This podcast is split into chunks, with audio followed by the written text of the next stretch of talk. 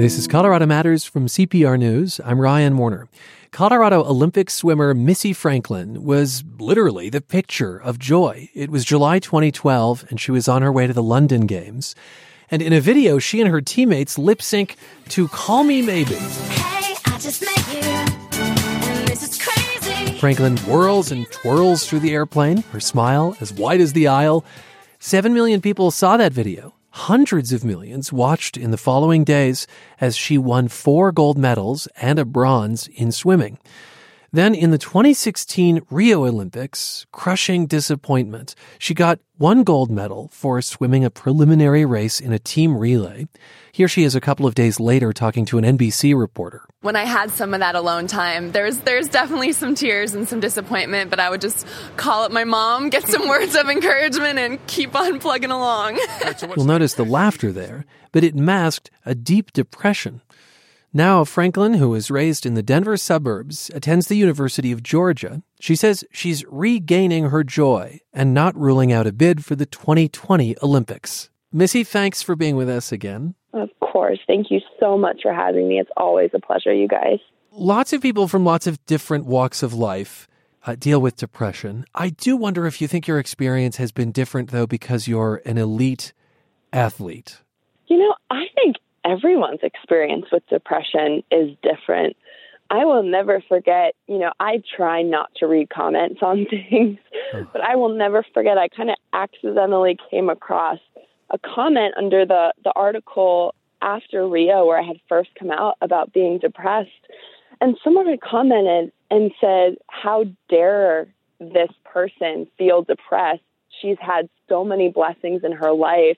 She's a multiple Olympic gold medalist. And I remember just being floored. Like I had the mm-hmm. wind completely knocked out of me. And it broke my heart. And I think everyone's experience with depression is so different. It comes on for different reasons. It lasts a different amount of time for each person. Its severity of symptoms are different for everyone. So I think my being an elite athlete definitely had a unique impact on it, but also just being me had a unique impact on my depression. It's so interesting. Yeah, that the person who says, You're on top of the world, you have had an Olympic career, how dare you be depressed? Um, bring that person into your world. In other words, what are the pressures an elite athlete is under that make that just really painful in addition to exciting? for me, I think my root cause was I had based my identity completely into the sport of swimming.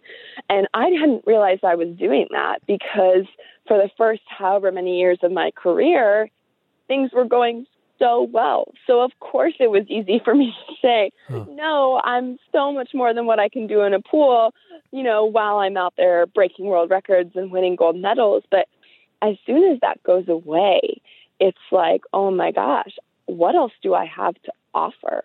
Like I I am nothing if not swimming, if not success. Like I just had these horrible thoughts about myself that were so critical, feeling like I wasn't worthy. I wasn't doing anything right. I wasn't worthy of love, of kindness, if I wasn't able to go out and do the one thing I felt like I was supposed to be doing, which was swimming well. Oh my gosh, I have to think that this is just a pandemic in the Olympic community. I mean, what a natural thing if you're the top bobsledder or you're the top, uh, you know, a basketball team uh, to naturally think that's your identity. D- don't you think this is probably just epidemic among elite oh, anything? Absolutely. Absolutely. I think it is.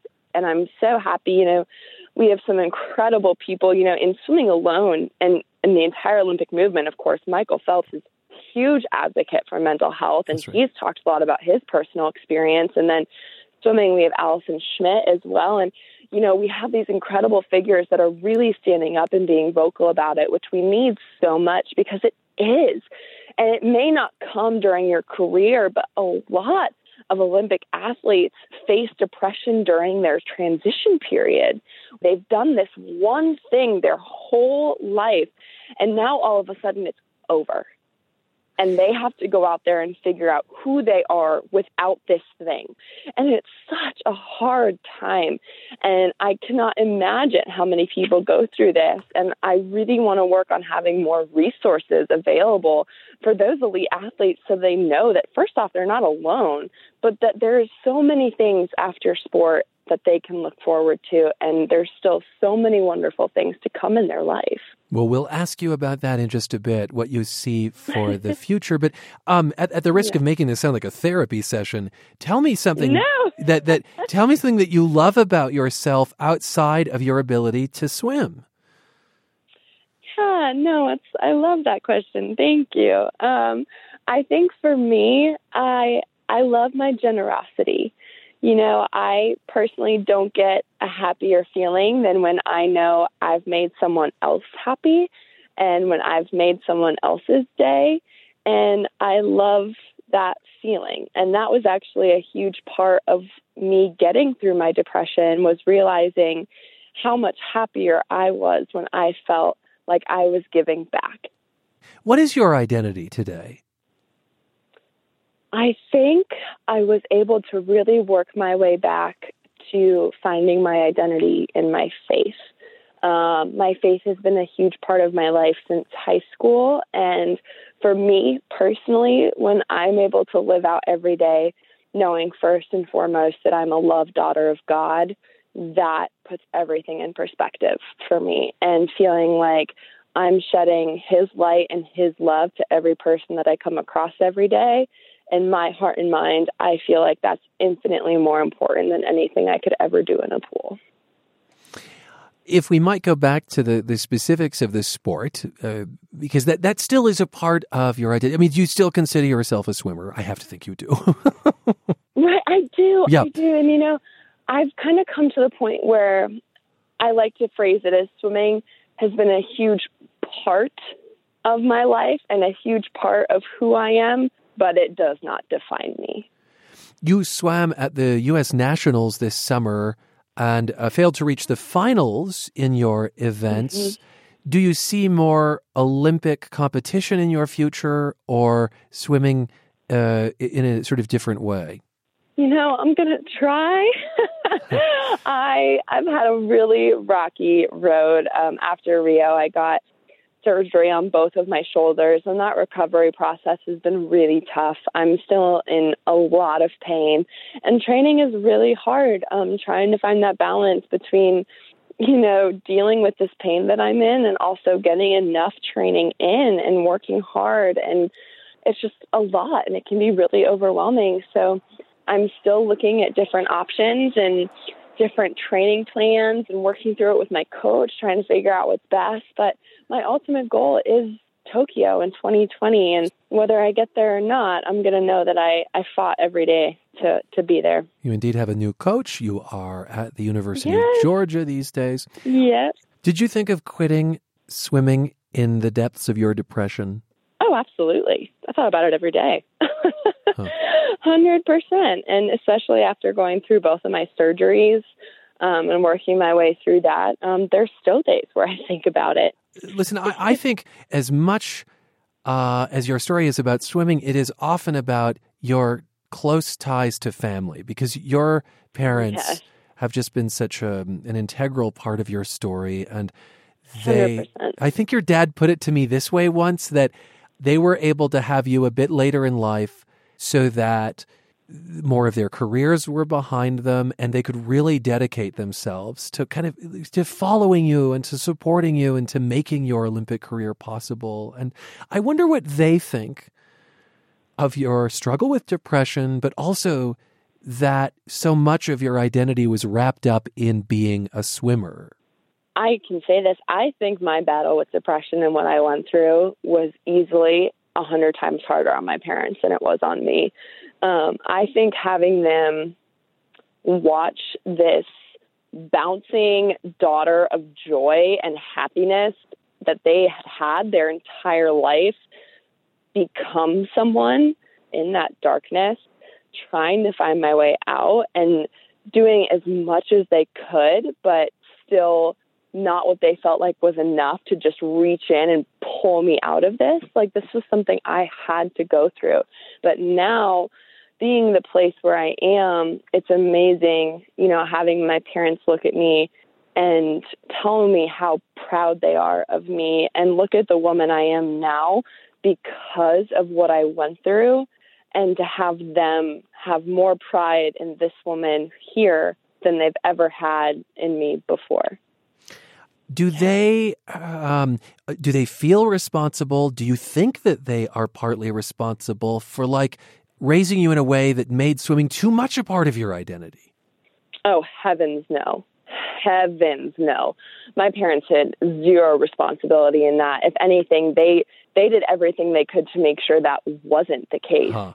I worked every day. My parents were constantly communicating with me, making sure I had enough balance that I was, you know, able to go to school and get all my homework done, but see my friends and, you know, go out and see a movie with them or go to dinner. And they always, always, always, it's the best thing they'd ever, ever done was love me as me. Never Missy the swimmer. I never in a million years felt that pressure from them. I think that was 110% internal. You're listening to Colorado Matters from CPR News. I'm Ryan Warner, and my guest is the champion swimmer, Missy Franklin, who's from Colorado and who is talking about her struggle with depression.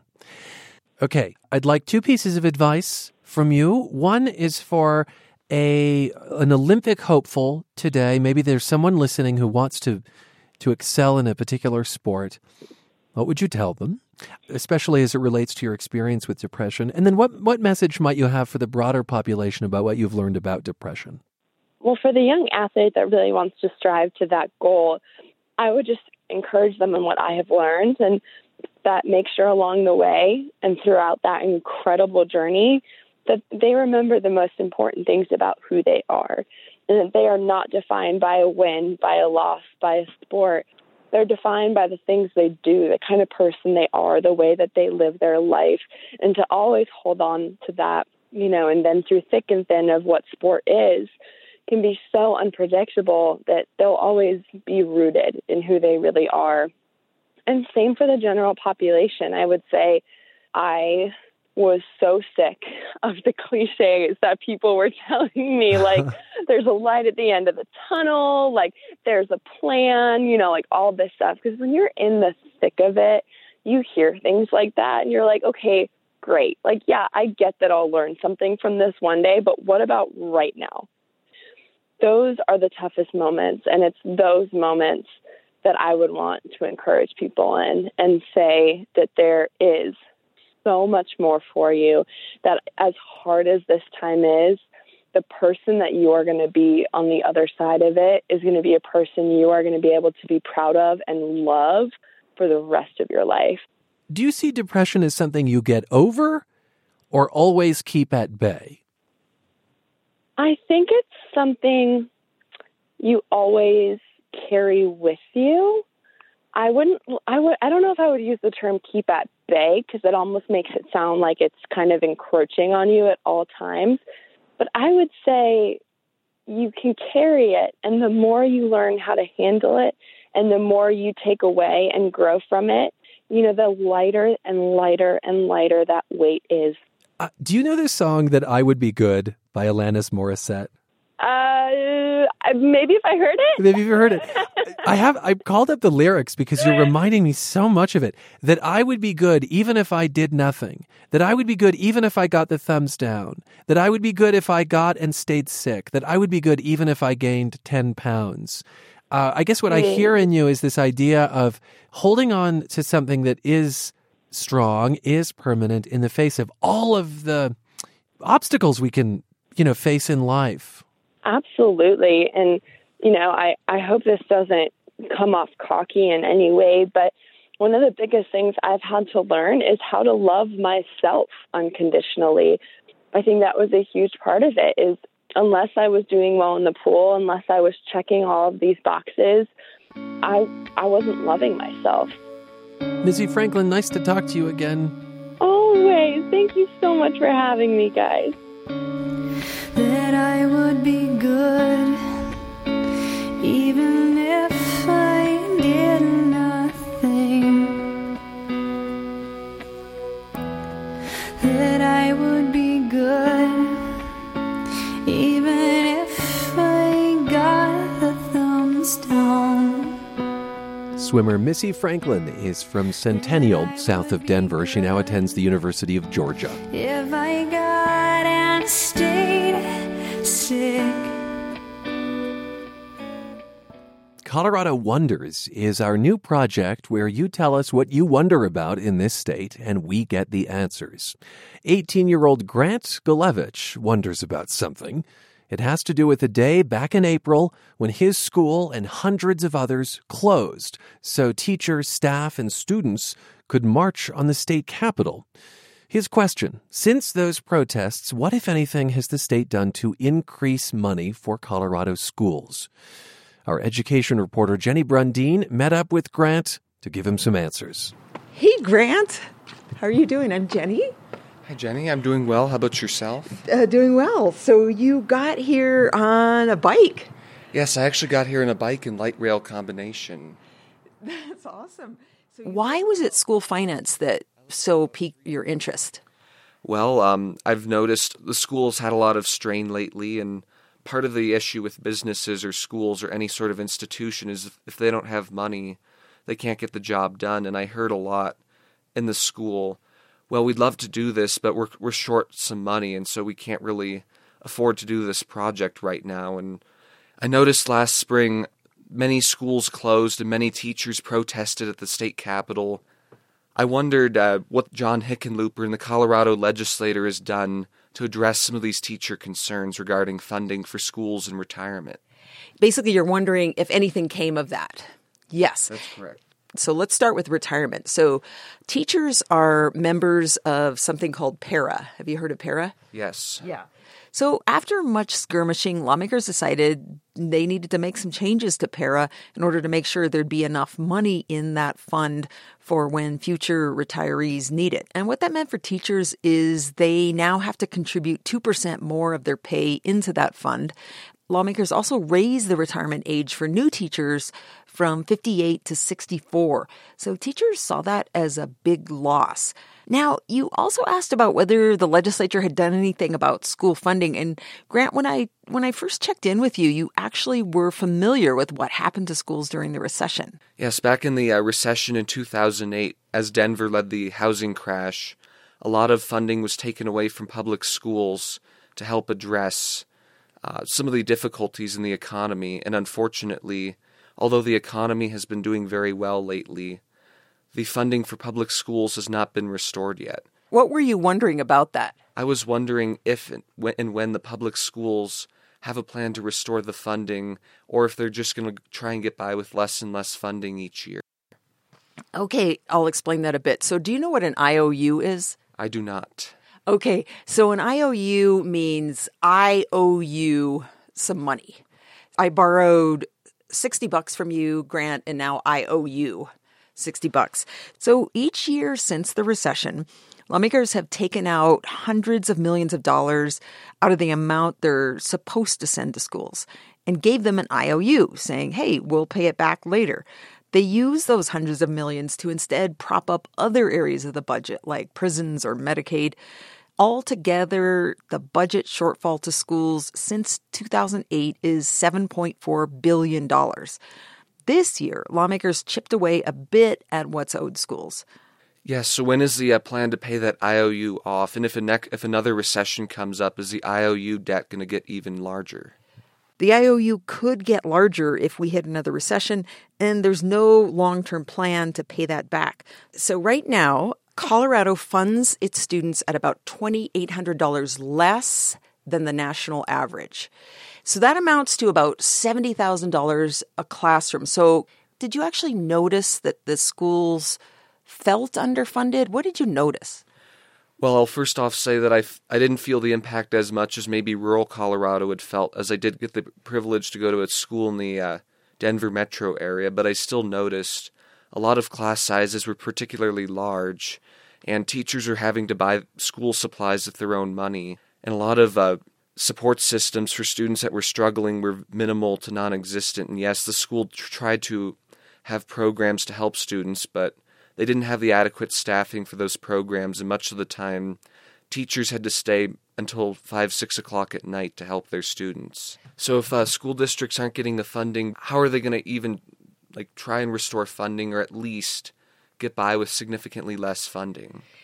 So, school superintendents tried to start restoring the money to schools, and they came up with a plan in the winter to bring Colorado students up to the national average in terms of state funding. But that plan also would have required going to the voters in order to raise that money. Their idea did not pass in the legislature. So, because it didn't pass to make ends meet, the second part of your question, class sizes are bigger. They've cut back a lot, especially in rural areas, on electives like art, foreign languages, PE, vocational programs. Basically, anything that's not tested by the state can be viewed as expendable when, when budget cuts happen. Bus routes have been cut, building repairs pushed aside, and the teacher shortage has really grown. Superintendents tell me they just don't have the money to raise salaries in order to attract teachers. So sometimes they're having to use long term subs or hire teacher candidates uh, who aren't quite finished with their degree and may not even have a specialty in the subject in which they're supposed to teach. Yes, how much longer can the current status quo be sustainable for before things just c- crumble? I've been doing this beat for about seven years, and I'm hearing more and more, especially in the last year or two, that teachers in many school districts do feel they're at the breaking point. So many are pinning their hopes on a ballot measure this November, Amendment 73, to raise money for schools. But the last two attempts to do this have uh, voters have turned them down. So uh, there's a very significant difference in uh, salaries across the state. Teachers in, in urban Colorado, in particular along the Front Range corridor, make a lot more money salary wise than um, rural Colorado. I've heard in rural Colorado, teachers make 30 grand a year or less sometimes. So uh, why is there such a disparity in pay? When they have the same credentials. Exactly. So many states have what is called a statewide teacher pay scale. So everybody kind of plays by the same rules. Everybody's following the same ladder in terms of their pay. But Colorado's different. It's known as what is called a local control state. Have you heard that term? I have not. Yeah, so local control means that districts in Colorado make the decisions about curriculum, make the decisions about how much a teacher is paid, are basically in control of what happens in their own districts. So, in some districts like Denver and Boulder, voters there have said yes uh, to local property taxes. That allows them to give teachers raises. In others like Douglas County and Jefferson County, voters haven't really gone for property tax increases. Same thing with rural Colorado, where you see a lot more poverty. Voters have also turned down measures, and this is the main reason you see a differential in pay. So, Grant, how do you feel about all this? I'm very glad to get the facts so I, as a Coloradan, can effectively make decisions that will better our education system in the long run, even just through um, voting. And so, with that, Grant heads off. Put your helmet on. My helmet on. Yep. And Jenny Brundin, our education reporter, and always a mom warning him to wear his helmet, is in Exactly. our studio. Buckle it up. You know, because this is a new project, we wanted to get a little more background on, on Colorado Wonders, Jenny. Yes, what CPR News is doing here is creating a forum for you to ask us your burning questions about the state. You know, so what things that you find yourself thinking about? What's the deal with that? What, what what's that all about? Ask us, and we'll see what we can find out. We've already got reporters covering a lot of these issues, like growth, water supplies. Maybe you've wondered about a public art project, and there are obviously more education questions too. Yeah, Grant came in and kind of grilled you. Is that how this will always work? Not necessarily. There are all kinds of ways we'll report these stories. Uh, yes, sometimes we'll ask you maybe to come along with us and find out the answer with us together. The important thing is we want to tap your curiosity. How did it feel to have a listener questioning you? I absolutely love this. It helps bring me closer to what Coloradans are thinking about, what's confusing to them. And I have to hand it to Grant. This was the most complex, one of the most complex topics to understand. I especially loved hearing directly from a student. We often just hear from adults on this topic. And I loved him asking me direct questions and also getting to hear his perspective about what's really going on in schools. Jenny Brundin there, our education reporter. What questions do you have about Colorado? Its people, policy, places. Go to cpr.org slash Colorado Wonders and tell us what you wonder about. Is Colorado a red state, a blue state, or something in between? We are calling a new podcast Purplish because that's in many ways what Colorado is. This podcast delves into Colorado's political identity, looks at the issues that shape our state, especially as we count down to Election Day. You can hear Purplish not just by downloading it, but Mondays here on Colorado Matters, starting today. Here's its creator and host, Sam Brasch. And we're going to kick it off with a story about the power of Colorado voters because it's easy to think of politicians as the ones who make the laws. You know, some of them are literally called lawmakers. But in Colorado and in 20 other states, voters can propose and pass laws themselves. That's called the initiative process. It's especially powerful here, which can lead to some crazy scenes, like this one. So I'm going to give you this. This is a recorder. Um, it starts at a food truck festival at Denver's Civic Center Park back in July. We're going to try and collect as many signatures. It's where I meet Kimmy Fry. What, what, what do you think? What's a good goal? I think a really good goal, I think would be 10. She's a bubbly 19 year old with a pixie haircut, and at the time, Kimmy worked as a paid petition circulator for Colorado Rising. It's a coalition that wants to push new fracking sites farther from buildings and waterways, and it's faced fierce opposition from the oil and gas industry, which sees it as a direct threat. For months before I meet Kimmy, Colorado Rising had complained about protesters, people who follow them whenever they head out with a clipboard. It's really intimidating, especially like later in the evening or like when I'm just like by myself. Luckily, I'm. I want to see this in person, and Kimmy's boss, Brian Loma, has a plan. So we have a text message number that we're supposed to send if we see canvassers. Loma says the number came from an anonymous source inside the oil and gas industry. He thinks this is how his opponents monitor his canvassers and pair them with protesters. So he decides to test it out and report Kimmy to the number himself. So now we're going to say food trucks. We did it. Thank you for sending this in. Please reply with Canvas if you see more. All right, so Kim is headed down. I find a spot to watch Kimmy, and after about 20 minutes. Hold on, she's just been approached by three young men. And yeah, they have signs. They have signs. What does it say? What? This One of the signs is a banner that says, This petitioner wants to ban fracking in Colorado, so does Vladimir Putin. Vladimir Putin. wow. These guys follow Kimmy with the banner, and whenever she approaches someone, hey they yell, Don't sign, don't sign. And here's what's really strange the protesters are all young men in their teens and early 20s, and all of them say this is just how they want to spend their summer in the heat, arguing about fracking. Have you ever been paid or asked to do this in any way? No, sir. It's our First Amendment right. We're not out here causing any problems. We're just saying our mind. You know, if they really want. And it, at one point, a bystander decides this whole scene is very uncool. I think consider stalking if you're impeding this woman's right to make a living. She gets paid on each signature, so every time you prevent someone from signing, you're taking money out of her pocket. How's that make you feel, you piece of you, you guys are too young. You don't even know what so, this week on Purplish, the initiative process.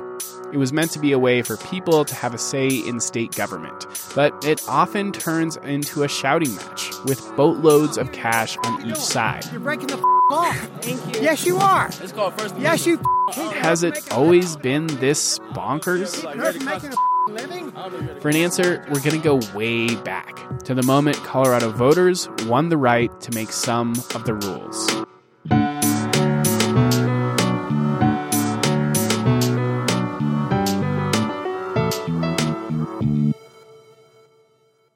Ahead of November, groups and individuals are lining up to spend millions to convince voters on a range of Colorado ballot issues.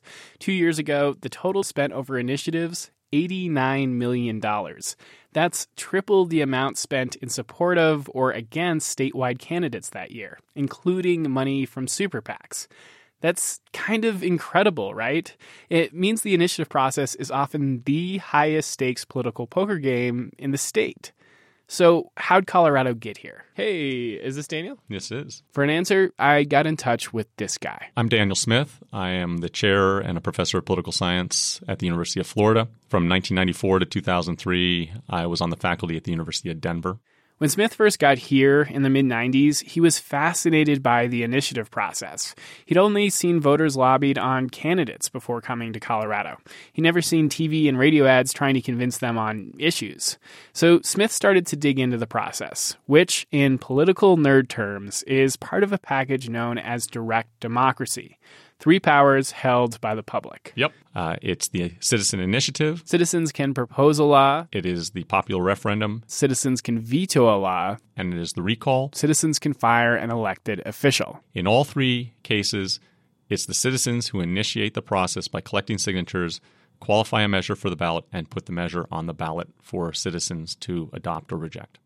Colorado is one of only eight states that give citizens all those powers, and most of them are in the West. So, how come? That's a really difficult question to get at. The answer is really about the West at the turn of the last century. That's when monopolies and robber barons dominated the biggest industries and the politicians. These were well entrenched interests who did not want citizens being able to make decisions on what the utility rates should be for the budding power industry or for the trolley system that was across Denver. Around 1900, progressives decide to challenge those interests. They're led by Judge Benjamin Lindsey.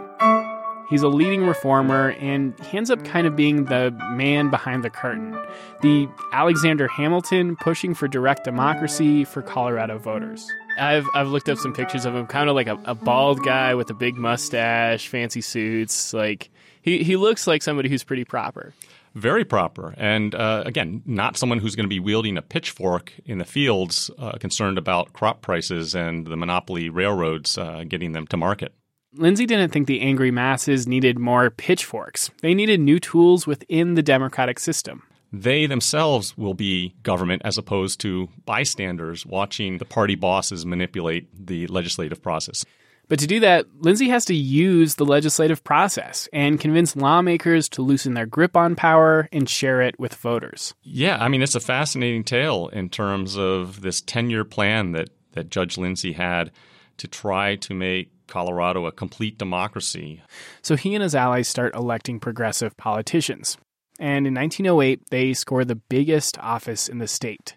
John Shafroth, a progressive Democrat, wins the election for governor. On this platform to become a more responsive leader to the citizenry as opposed to the special interests that Judge Lindsey and others were really dismayed with.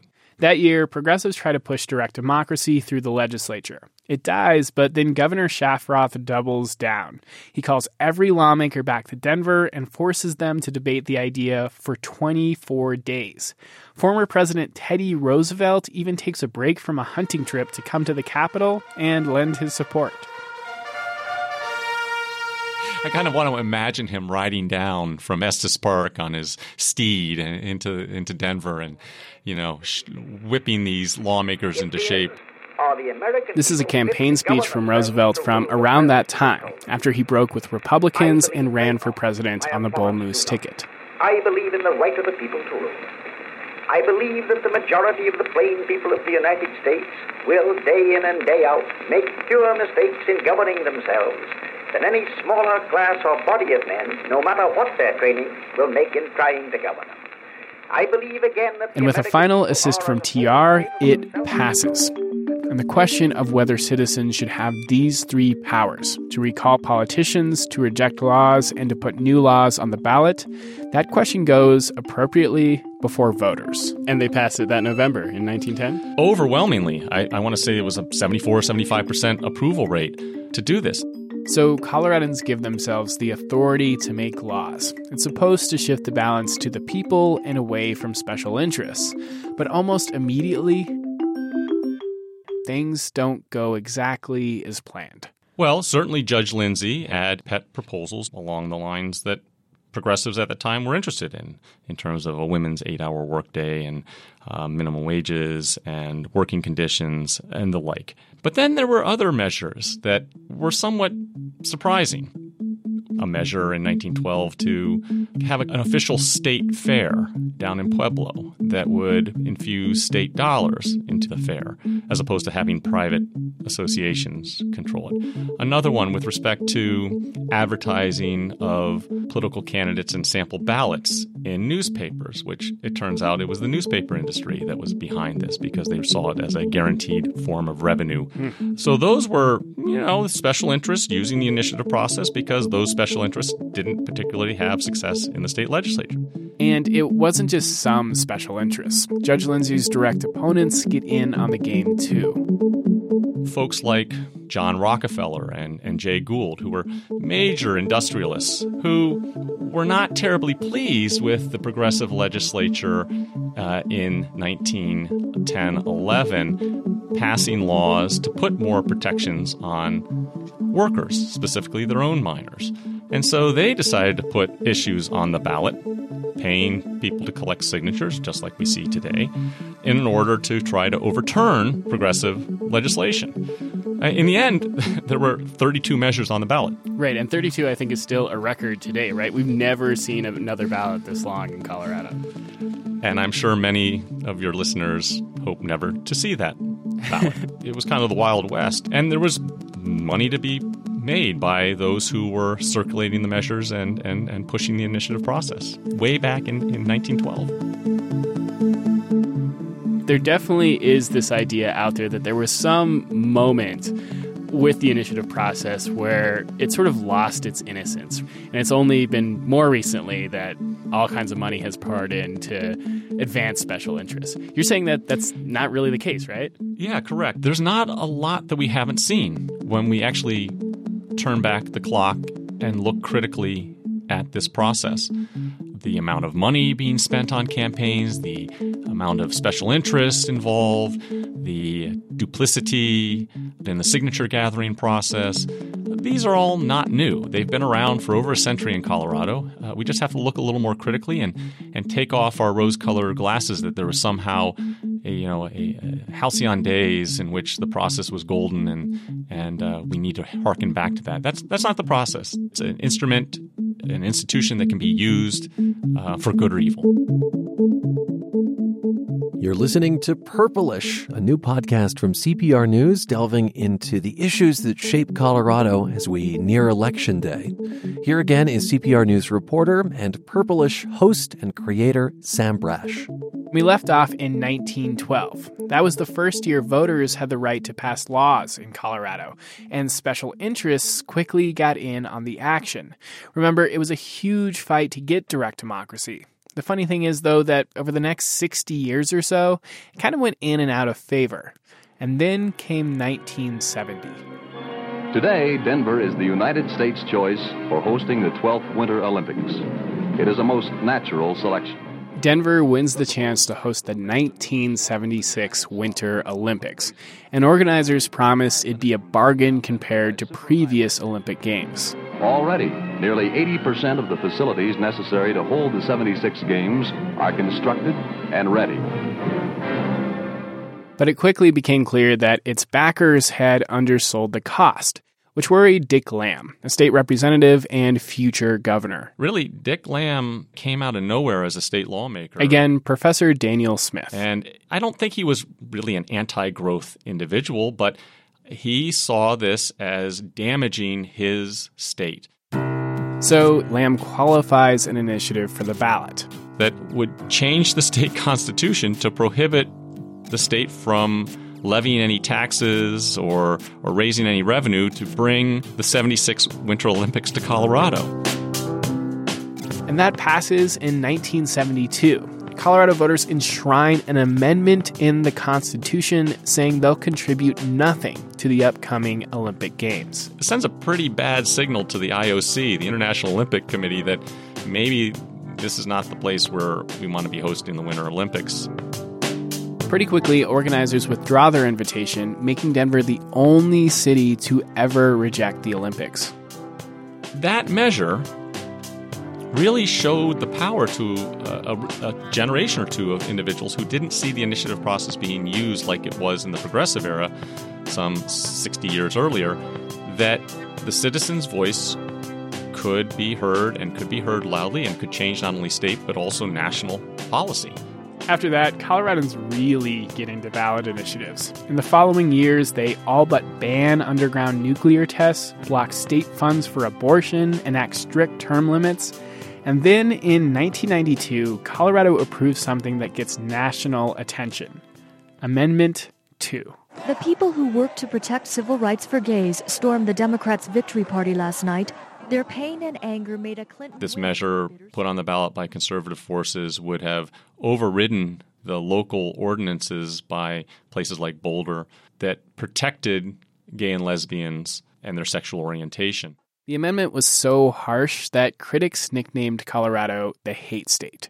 There were boycotts and, of course, a lawsuit. I do not believe you can discriminate against somebody on the basis of their sexual orientation under the 14th Amendment of the United States Constitution.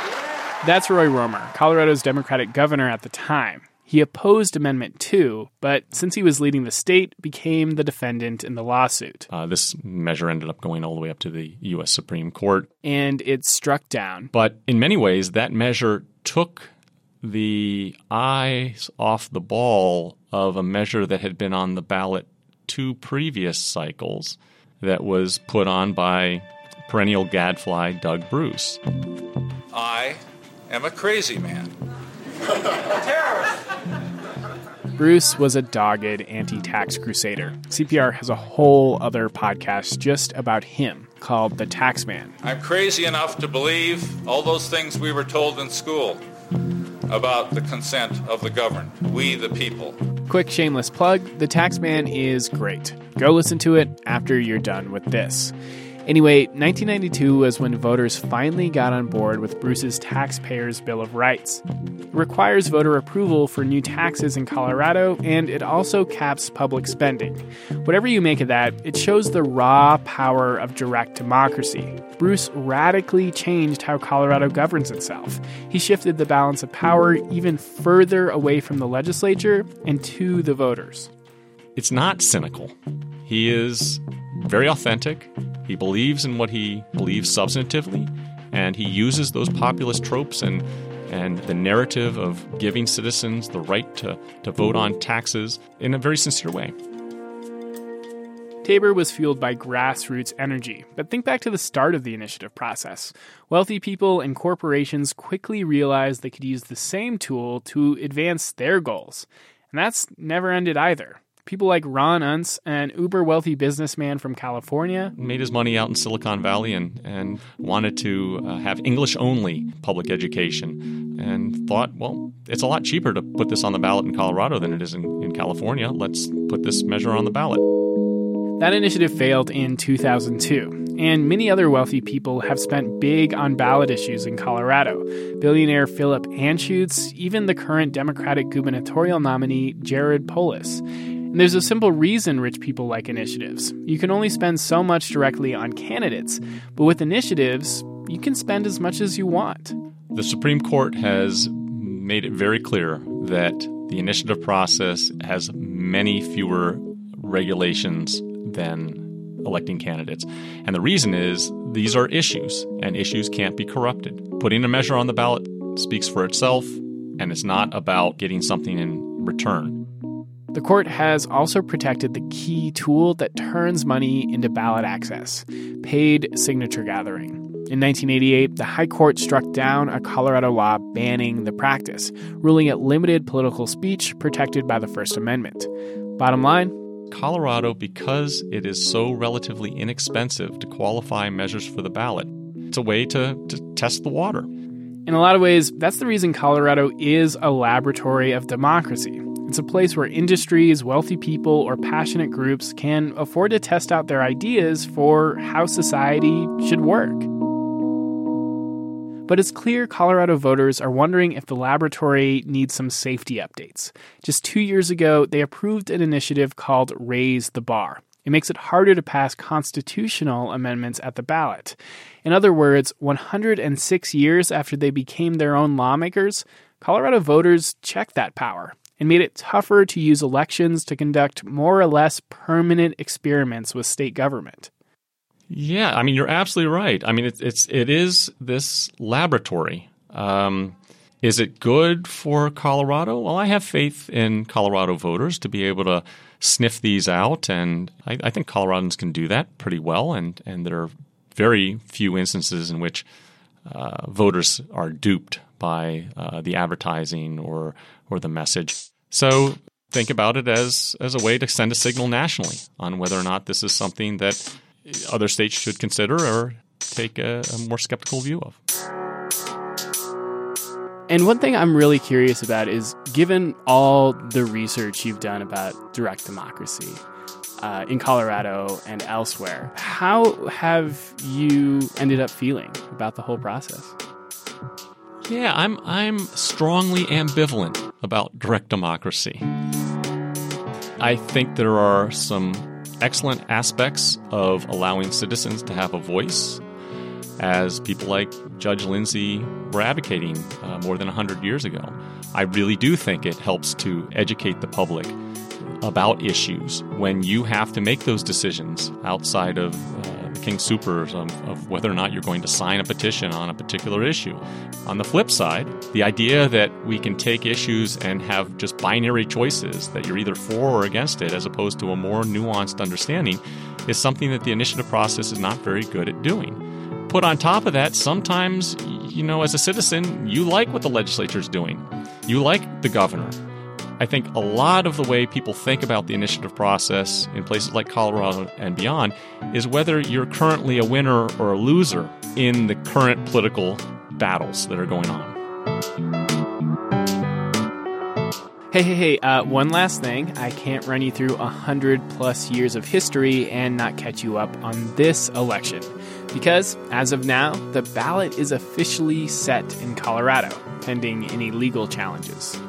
That's it for this week's episode. I'm Sam Brasch, CPR News.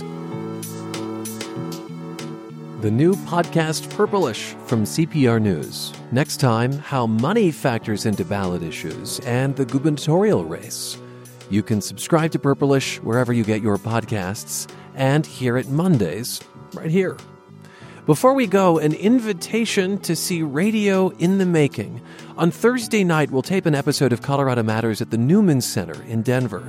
My guest on stage will be comedian and author Adam Cayton Holland. He describes his new book, Tragedy Plus Time, as a tragicomic memoir.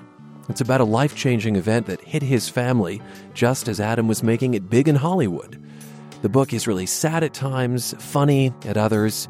Join us Thursday evening. Tickets are at CPR.org. Again, CPR.org. I'm Ryan Warner. This is Colorado Matters from CPR News.